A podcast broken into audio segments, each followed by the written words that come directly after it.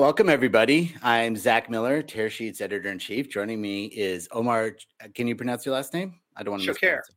Choucair, uh, CFO at Trintech. We're going to be talking about an acquisition that Trintech made recently. Um, this is LinkedIn Live. This is where Tearsheet uh, takes our podcast, which we've been doing for over a decade, um, and does it live instead of recorded form. We kind of open up the studio walls to have a live conversation with some experts in the field. And Omar is gracious to join us today. Um, let's talk a little bit. Uh, first of all, uh, glad to have you here, Omar. Thanks for joining us today. Sure. Thanks, Zack. Good to be um, here. Let's let's talk a little bit about Trintech. Um, tell us about the firm. Sure. So uh, Trintech is uh, based in uh, Dallas, Texas. We're a global business, and we're a SaaS software company that provides uh, services to the office of the CFO. And uh, as as a lot of people know, the office of the CFO is you know really uh, been under a lot of intense pressure since COVID, and you know the lack of personnel and you know competent personnel et cetera. So we offer software solutions to streamline a lot of mundane and uh, manual tasks that uh, companies go through each uh, each week and every month uh, trying to close the books and so if you're targeting the office of the cfo it sounds like you're also targeting organizations that have a cfo so they're, they're on the larger side of, of enterprise or what what, are, right. what do you target so, target customers yeah so, so we target uh, we have two uh, we have two really uh, segments. One is uh, enterprise, and mm-hmm. the other one we refer to as commercial. Mm-hmm. And we have a, we have uh, two products. One is a Cadency, and that's really focused on large enterprise. And you know we do business with about half of the Fortune uh, 100 companies across the world. So we're a global business. Wow. We do about 70% of our business is uh, North America, and the other 30% is uh, in EMEA and uh, Asia Pacific. And so the enterprise business is about 80% of our revenue and about 20% of our revenue is what we call commercial and we typically kind of break that between uh, $2 billion of revenue and higher is uh, enterprise and 2 billion and less is, uh, is commercial so you made an acquisition recently of, of Fiserv's reconciliation business. Love to hear first about what that is, actually specifically North American EMEA. Um, one of the things that we've we've talked about on our podcast is just like there seems to be the industry is waiting, you know, for some consolidation, waiting for these uh, M and A activities to happen. It hasn't quite happened yet. Um, valuations haven't come quite down, at least from the buyer's perspectives.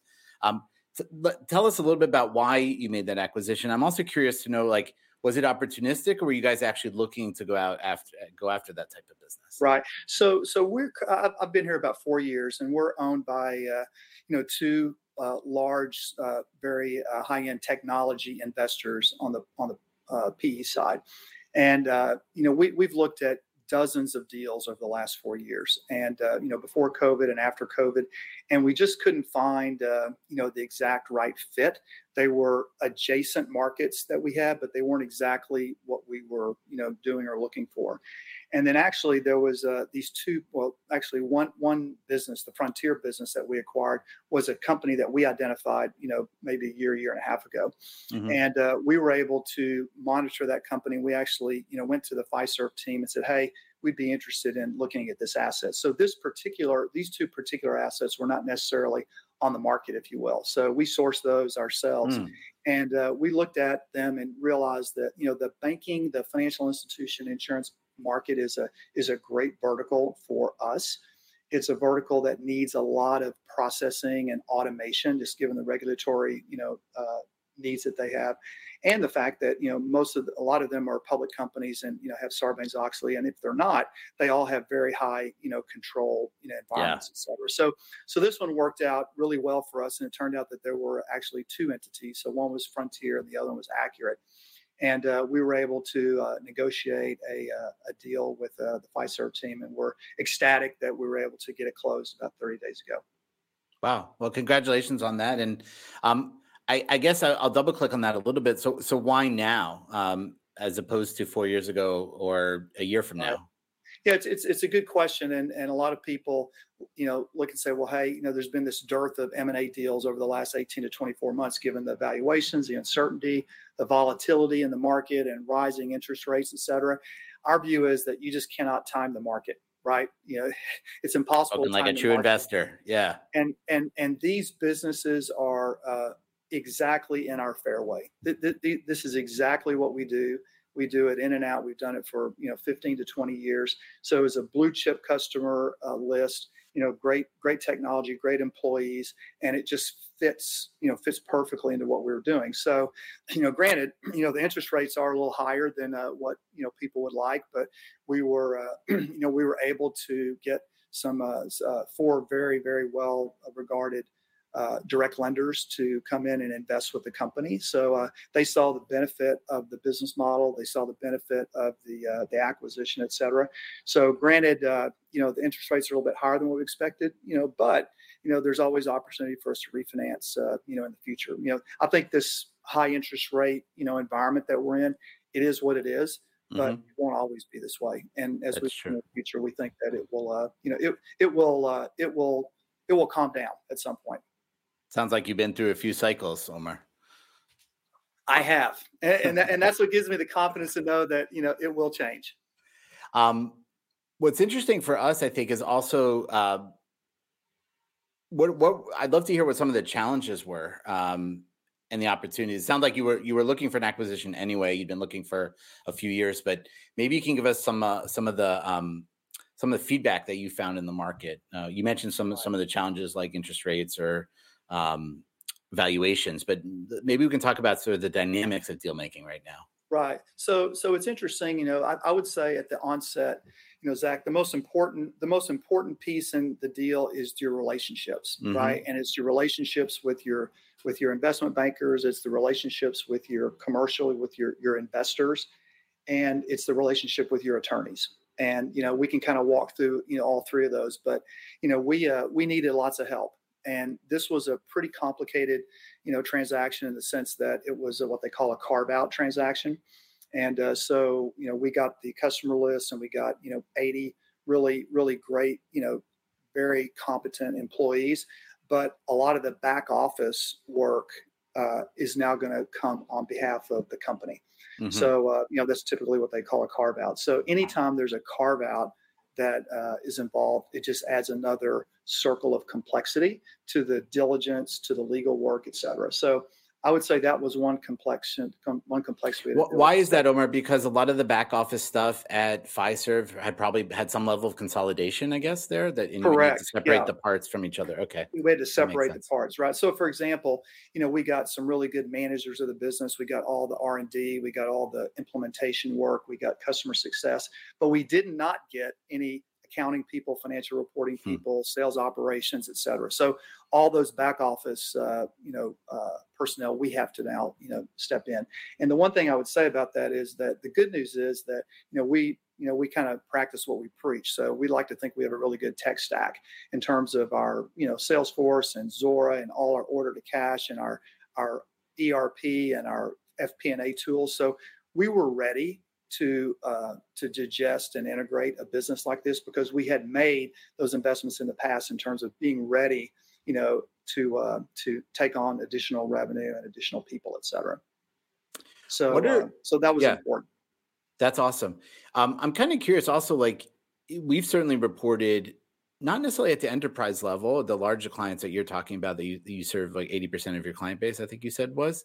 Um, yes. But we have we have written and and reported a lot on sort of like this next generation corporate spend, um, you know, the Brexes and the ramps of this world. Do you bump into companies like that, work, you know, at that level or, or uh, we we we I, am familiar with them, but we really mm-hmm. haven't. And I guess I would say the market that we're operating in, Zack, is about a twenty billion dollar TAM and uh, you know it's it's a huge opportunity for technology software companies like us and and the reason is that most companies have like a an ERP, if you will, you know, whether it's a NetSuite or Microsoft uh, Dynamics, et cetera. And what we're able to do is come in and, and integrate and have APIs into these, which completely automates yeah, because I, I, know what it's like at our small business at Tearsheet, you know, reconciliation at the end of the month. It's crazy, you know, a tiny business. And yeah. and I think and I think what's happened is the the the CFOs have now realized that there's really there's really ROI to the investment, and mm-hmm. you know we're able to play out the ROI in spades,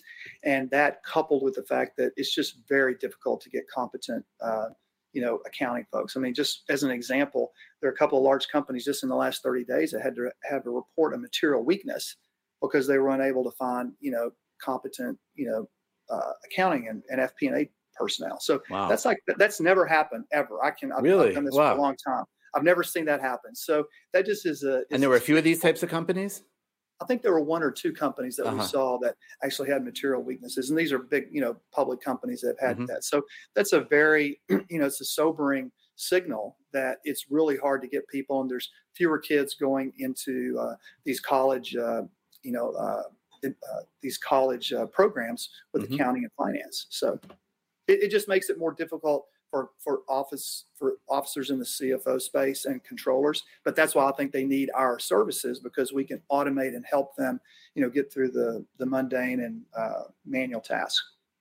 I have to imagine um, the office of CFO has, even with an ERP, cobbled together lots of different packages. Um, like a spaghetti mess of lots of things going on and maybe a lot of middleware in there, I guess, to get things to talk to one another. How does Trintech help to, I guess, simplify things for them? Well, I think a, a couple of things. So we like to go in and, and really understand what's what's what's really the pain points, and if we can mm-hmm. understand really what the top four or five pain points are, we can come in and really automate a lot of these manual processes. I think the other thing that a lot of maybe folks maybe not fully realize is that a lot of these larger companies they have dozens of ERPs. They just don't have one. Right. They have numerous. They've done, you know, 10, 15 acquisitions. I mean, our deal is kind of small. But if you think about these large companies, pharmaceutical companies, financial institutions, I mean, they're doing M&A or they had been doing M&A, you know, rapid fire. And so unfortunately, they have to they can't shut down a, a large ERP over a matter of 6 to 12 months. So there's multiple ERPs and then they have uh, you know they have all the operational work that they have to do in terms of you know metrics and you know KPIs, et cetera. So there's a lot that's hitting them, and I think we can come in and just help them with stuff that we know how to do day in and day out. And do, is there a land and expand type strategy to to address the office of CFO? Do you come in with like one addressing one specific pain point for them and typically then expand out, or, or are they just kind of ripping it all out and saying, "Hey, we, we've hit a wall"? It, it's a, it's a good question. So typically on the enterprise customers, it is a land and expand because it can be difficult to choke down a lot of this change up front. And I think the one the one piece that we really stress to the, uh, the executives is that your business process will probably change, right?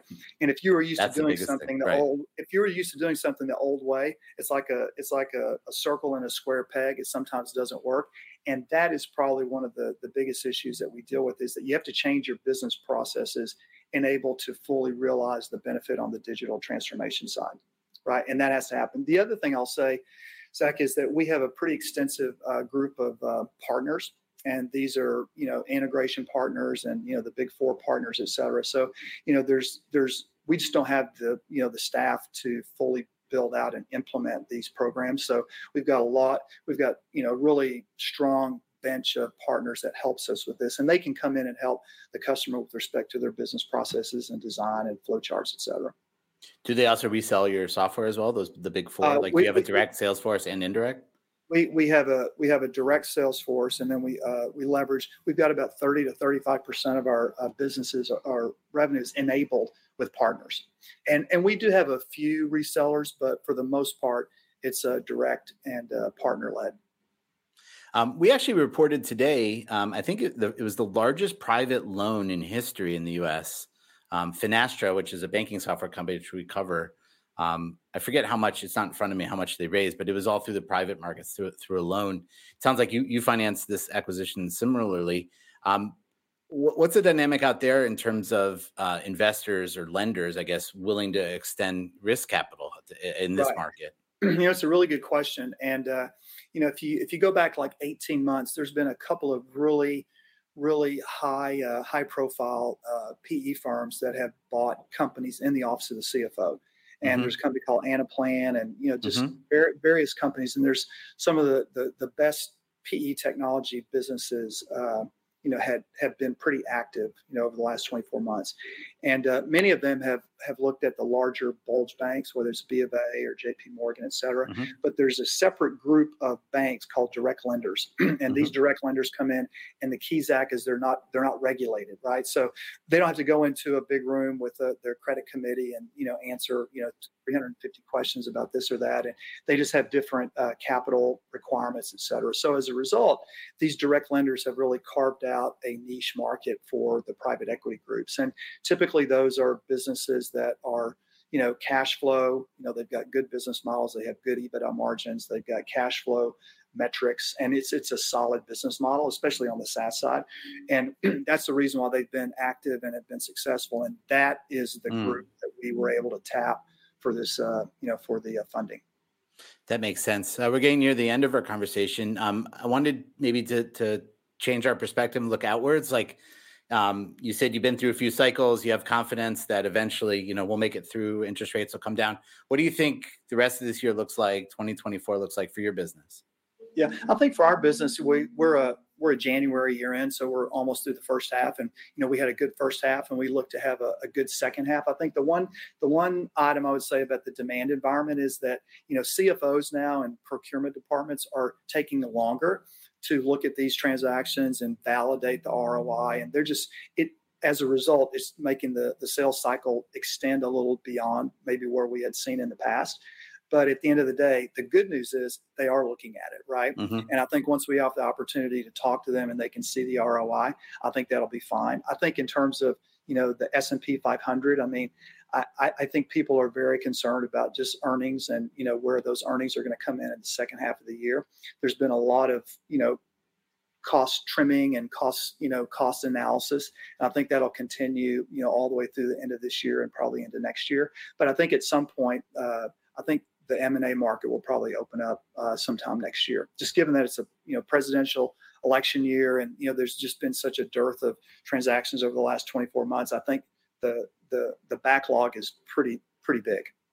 And particularly in fintech, which you know is our space, um, there is that gulf between you know what expectations were 2021 versus where we are today. Hasn't quite been, um, you know, the two sides haven't quite found a way to to forge that yet. I'm curious also just as an add-on question before we go, is your business somewhat seasonal given the decision making cycles of your buyers?